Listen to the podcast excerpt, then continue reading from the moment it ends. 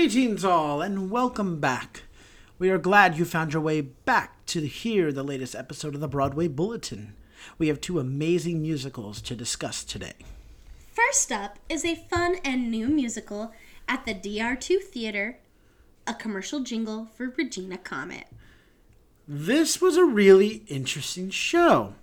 Um, Yeah. The first thing I want to mention is the lights, and I know that's weird to just jump into that, but the lights really were fantastic. I want to get that Yeah. out of the way Yeah. so that it, we can move on to other things, but the lighting was really fantastic. Um, this show and the cast had a lot of energy. Yes, and the acting was so wonderful. It's a three person cast, and the acting was so wonderful. A few of the songs were a little labored, but they made up for it with um, some really, really incredible songs like Connecting the Dots, Conflict of Interest, or One Hit Song. Um, not only were they just like really catchy songs, but the actual like substance of it was fantastic. You know, they, I loved the harmonies in them. I loved, you know, just the overall storytelling that was happening in it. I love that Barry Manilow was in the centerpiece of one of them. Good old Barry, you know. It was they really sold the songs in it. Right. Well, and I think the best way to describe this show is it was a very simple plot with fun play in the words. Yeah, the story was simple, but it was fun and simple and needed um Well, it ended up being sentimental in the end. yes, sorry. Thank you for catching my note. I was like, needed? No. Mm. Nope. Yeah, Um, it, it- it was heartwarming at the end with a good positive message. Right. I personally would have liked to see the characters, especially Regina, um, have a little bit more substance. Um, we got a lot of context and exposition, um, but I didn't feel. I felt like the characters were caricatures rather than like human Yeah. characters. Um, I mean, and if that was the intent of the show, then that's great. But I just can't help feel that that wasn't the intent. Um, and I felt like there was a lot of things that they were trying to do with the characters, but they didn't have enough time or setup or plot substance to do that Okay, yeah. within it being, you know, just a 90 minute performance.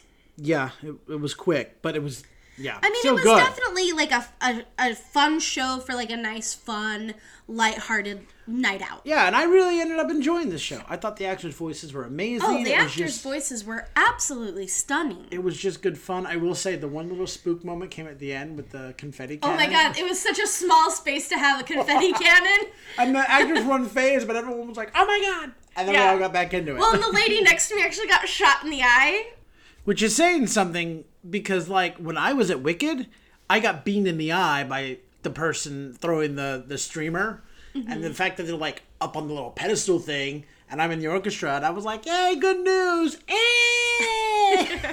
you know. But all in all, I thought it was a really fun show. You know, it, it was a good time. Sadly, this show closed on November 21st, 2021.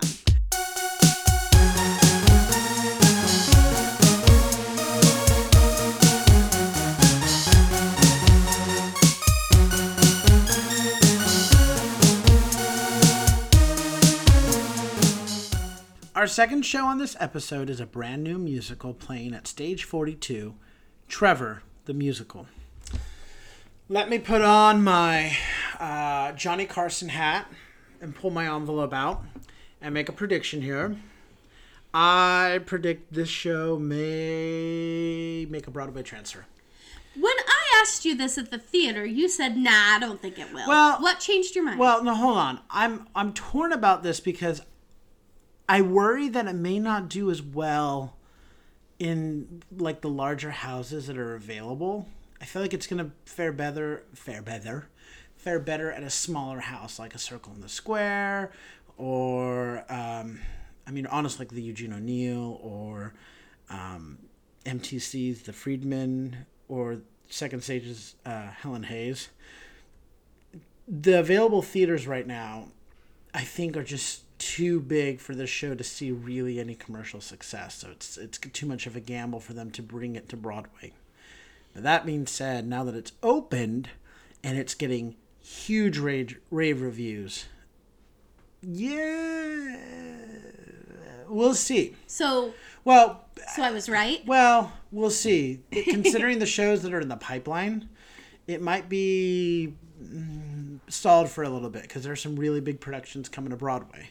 That's fair. Um, so we'll see what's what's in the mix. But yeah, um, I predict that I think eventually it may make a Broadway transfer because it, yeah, it was a powerful and important story that not only needs to but must be told. Right. Um, it's an important story about accepting who you are and to not judge others for being different. That stage was full of so much freaking talent. Especially considering how young they were. Oh my they God, were yeah. like the majority of the cast was fairly young. Yeah. And they were phenomenal. Yeah, I mean, the kid who played Trevor truly embodied his character. Yeah. And I loved it. I usually am not a huge fan of like kid performers, and I was like, this is You're like, go, Amazing. Trevor, go.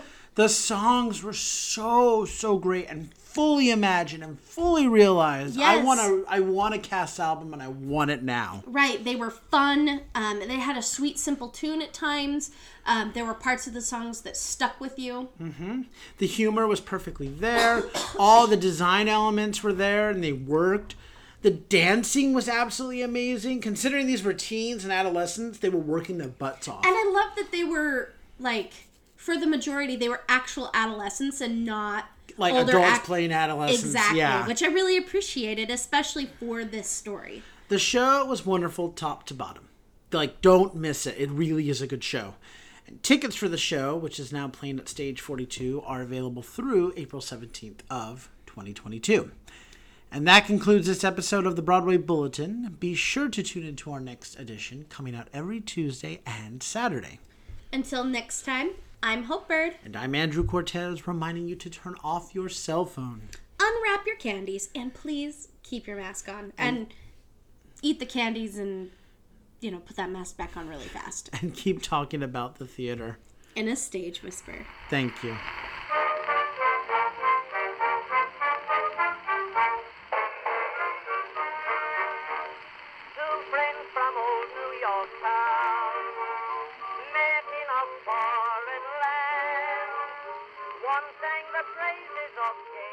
If you like what you hear, please leave a five star review, like, and subscribe. You can also find us on Facebook, Instagram, and Twitter at Stage Whisper Pod. And feel free to reach out to us with your comments and personal stories at stagewhisperpod at gmail.com. Our theme song is Booga Blues by U.S. Army Blues. Other music on this episode provided by Frederick Lardon, featuring Laura Palmy and Billy Murray.